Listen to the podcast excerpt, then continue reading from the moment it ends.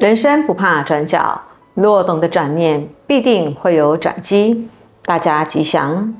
人生如球，可以作为我们一生岁月的最贴切的表达，也可以反映出现代亲情伦理的现实冷漠。在儿女的心中，父母四十岁以前是一颗篮球，每个球员都拼命的抢球，想要高举灌篮。到了父母五六十岁，儿女把父母当排球推来推去，兄弟姐妹彼此推卸责任，争论着父母该给谁来奉养。到了父母七八十岁老病了，子女就像打棒球，也像踢足球，想要一棒挥到千里之外，一脚踢得远不可见。父母关心照顾儿女，日日月月，岁岁年年，无怨无悔。等到父母年老了，儿女偶尔陪伴老迈的父母到医院看病，他就摆个脸色嫌烦，就好像给了父母天大的恩惠似的。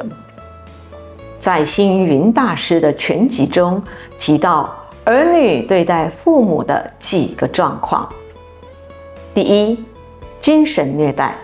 譬如儿女在言语之间对父母的藐视、讽刺、没礼貌、不尊重，这是老年人最伤心的事。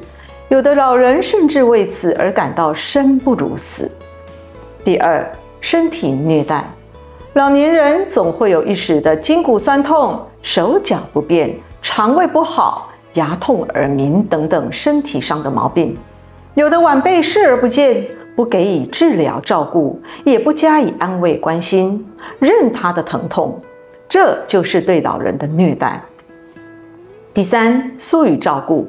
现在由于小家庭，父母子女都分开住，有些儿女还是会经常关心父母，但是有的子女不但对老人疏于照顾，甚至连开口关心都嫌麻烦。子女对父母的嘘寒问暖。这不是一时的，这是生活中必须终身奉行的。第四，恶意的遗弃。有人说“养儿方知父母恩”，但有的人生养儿女后就讨厌父母，视年老的父母为累赘，甚至到了父母老死了都不闻不问，这也是时有所见的。第五，吞没财产。没有财产的父母常会遭到儿女的嫌弃，但是有的父母存了一些老本，却遭到儿女呢觊觎财产，甚至千方百计的哄骗。等到达到目的了，觉得父母没有利用价值了，就弃之不顾。这一种不孝的行为啊，是非常罪过的。第六，不加尊重。有的子女子孙对长辈，不要说是早晚请安问候，有时连见了面就像陌生人，连喊一声爸爸妈妈都不肯，甚至言语之间是嫌弃父母年老无用，数落他们反应不灵敏，怨怪他们不帮忙家务，甚至成为家庭的负担。儿女对父母的毫不尊重，是让年老的父母真是情何以堪呐！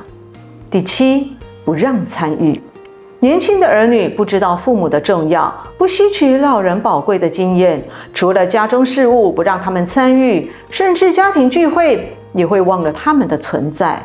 如此老少的相处，自然问题就会重生。孝顺父母不是凭一时情绪的喜恶，偶尔给予饮食供养。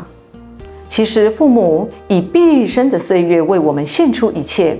最起码，我们也应该同等付出回报。孝顺父母，更要在实际上解决父母的需要，要让父母衣食住行没有匮乏，生老病有所依靠，百年丧葬没有顾虑，给予父母心理上的慰藉，精神上的和乐，而不是沽名钓誉、表面功夫，做给世人观看的样板故事。